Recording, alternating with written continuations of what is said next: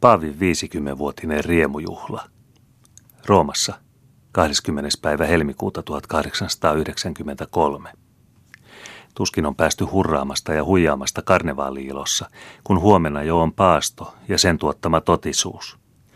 Yhtä täynnä kuin eilen olivat teatterit, sirkukset ja tanssisalit, yhtä täynnä ovat tänään kirkot. Viime viikolla vilisi kaduilla ja toreilla naamiota ja klovneja.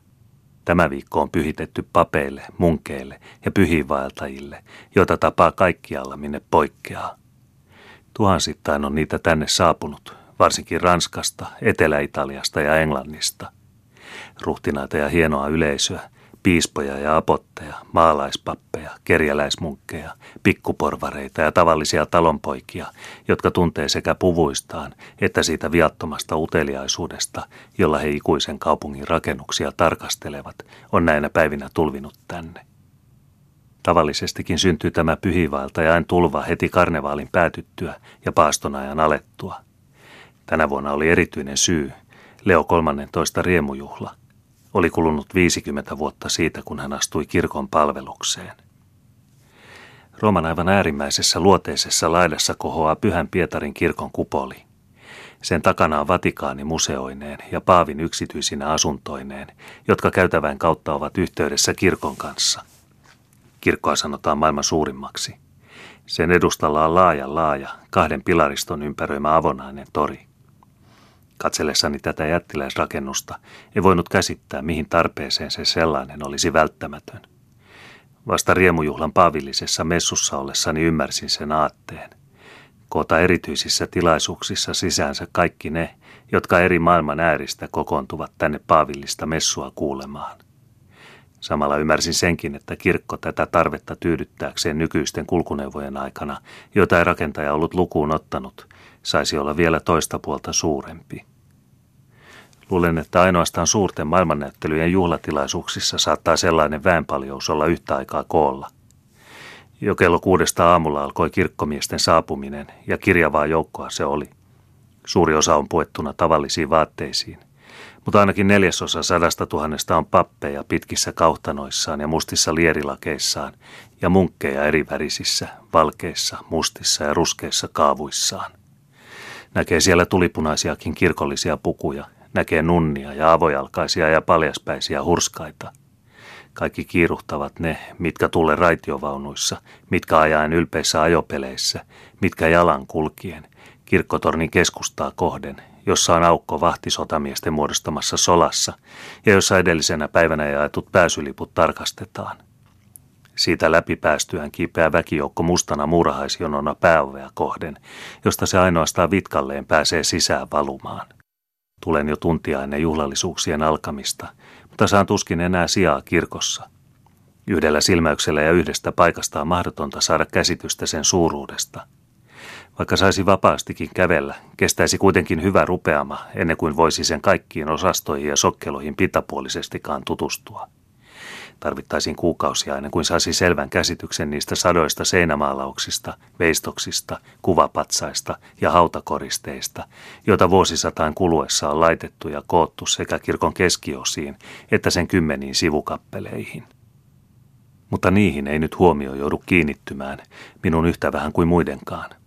Madonnat saavat itsekseen hymyillä, enkelit lennellä omiksi iloikseen ja jättiläisen suuret apostolit kulmia rypistää – Kaikkia läsnäolijoita hallitsee vain yksi ainoa intohimo. Päästä niin paljon kuin mahdollista kirkon keskustassa olevan alttarin läheisyyteen, jossa paavi tulee messunsa pitämään, tai edes sen sotamiesten muodostaman käytävän luo, jota myöten hän tulee tuolillaan esiin kannettavaksi. Se halu on niin voimakas, että kaikki nuo pyhät sivualttarit muuttuvat astilaudoiksi ja telineiksi, joita kukin parhaansa mukaan koettaa saada mieleistään näköalaa.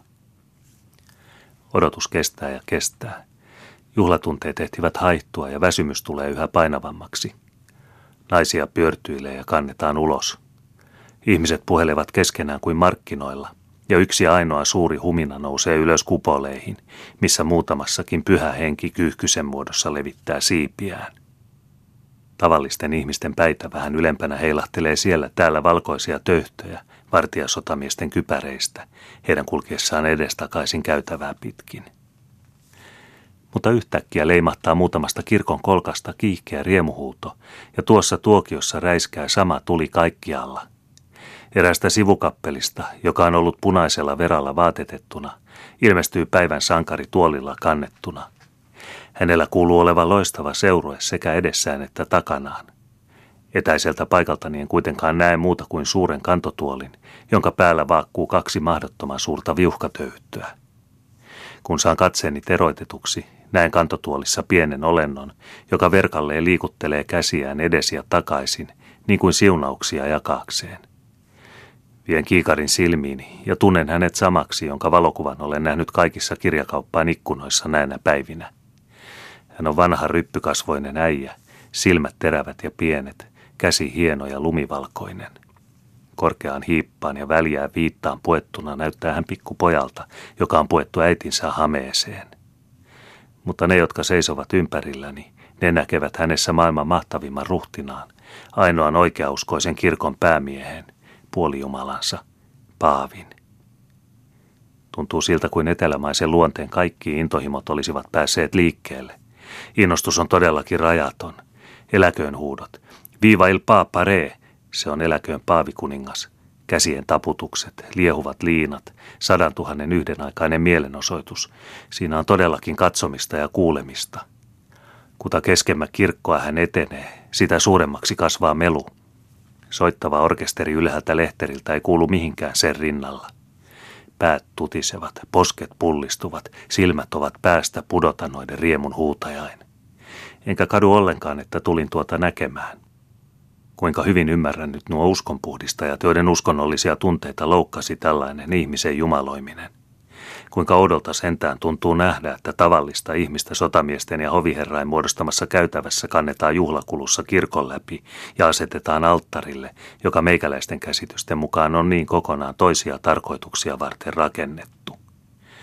Mutta heikäläisistä siinä ei tietysti voi olla mitään loukkaavaa. Ovathan he joka päivä tässä samassa kirkossa tottuneet näkemään kymmenien paavien komeat hautakappelit, jotka ovat yhtä ylellisesti koristetut kuin se alttari, mikä on vapahtajalle vihitty. Kun kulkue on päässyt ohitseni ja vaeltanut kirkon päästä päähän, lasketaan kantotuoli maahan ja paavi nousee suurelle kirkon keskessä olevalle alttarille. Silloin lakkaa myöskin melu ja messutoimitus alkaa. En siitä kuitenkaan voi mitään nähdä. Tiedän vain ohjelmasta, että Paavi kaikkine kardinaaleineen ja läsnä olevina arkkipiispoineen toimittaa messuansa, rukoilee, polvistuu ja jakelee siunauksiaan toisessa päässä kirkkoa. Soitto ja kuoripoikaan laulu sitä vastoin kuuluu kaikkialle. Se on kyllä kaunista ja vaikuttavaa. Tuntuu kuin tulisi ylhäältä pilvistä tänne, missä seison paksun pilarin juuressa ja minä koetan asettua kaikkien niiden kannalle, jotka tästä löytävät sisältöä elämälleen. Mutta huolimatta siitä, että valo tulee kattoikkunoista kuin avonaisesta taivaasta, että sopusointuinen taiteellinen väreily väreilee ympärilläni ja hieno vahakynttilään ja pyhän savun tuoksu lemuaa, ei tunnelma kuitenkaan ota oikein tullakseen. Sitä häiritsee se yleisö, jota varten kaikki tämä on aiottu. Sillä niin pian kuin kulkue meni näkymättömiin, näytti sen lumous kadonneen. Siellä täällä polvistuu joku harvalukien rukoustaan ja sormien helminauhaansa. Kaikki muut liikkuvat, työnneskelevät, puhelevat, haukottelevat ja näyttävät aivan välinpitämättömiltä. On kuin välinäytösteatterissa esiripuun laskettua. Pari kertaa kiinnittyy huomio ja virkistyvät mielet, kun tulee sellainen paikka messussa, että seurakunta voi siihen äänellään yhtyä ja kerran painuvat päät rintoja vastaan, kun ohjelmasta tiedetään, että Paavi nyt siunaa kaikki syntiset ja antaa heille anteeksi. Vasta sitten, kun pitkänlainen messu on päättynyt ja Paavi uudelleen kannetaan kirkon läpi, leimahtaa taas innostus ja puhkeaa vielä rajummin esille kuin äsken, sammuakseen taas siihen heti, kun tuo kaunis näky on kadonnut. Siinä oli Paavi riemujuhla syrjästä katsottuna – Jotenkin samanlaisia lienevät kaikki muutkin suuret juhlametkut Pietarin kirkossa. Ja siinä se päätapaus, jota varten niin monet merien ja maiden takalaiset olivat tänne saapuneet. Missä määrin matkan vaikeudet ovat maksetut, sen laskenee jokainen itsekseen. Ehkäpä tulopuoli sentään on suurikin, kun ajattelee, että paitsi riemujuhlasta ja Pietarin kirkosta voipi pyhiinvaelta ja nauttia Roomastakin ja kaikista sen merkillisyyksistä – Ja siitä tungoksesta päättäen, joka on ollut kaikissa museoissa, katakombeissa, vanhoilla raunioilla ja monissa kävelypaikoissa, eivät nykyaikaiset pyhivaltajat näy unohtaneen, että tänä käytännöllisyyden aikana voi varsin hyvin sovittaa yhden tien kahteen asiaan. Mutta saaneehan sen kuitenkin uskoa, että ne tuhannet hurskaat, jotka mukavissa rautatievaunuissa saapuvat tänne, saapuvat todellakin Paavin edessä polvistuakseen ja vakuuttaen hänelle uskonnollista uskollisuuttaan. Paras todistus siitä on kai se uhraavaisuus, jota he samalla ovat kirkon hyväksi osoittaneet. Ne summat, joita Paavi vapaaehtoisina lahjoina on saanut riemujuhlansa aikana vastaanottaa, nousevat näet viiteen miljoonaan. Todella kaunis kolehti,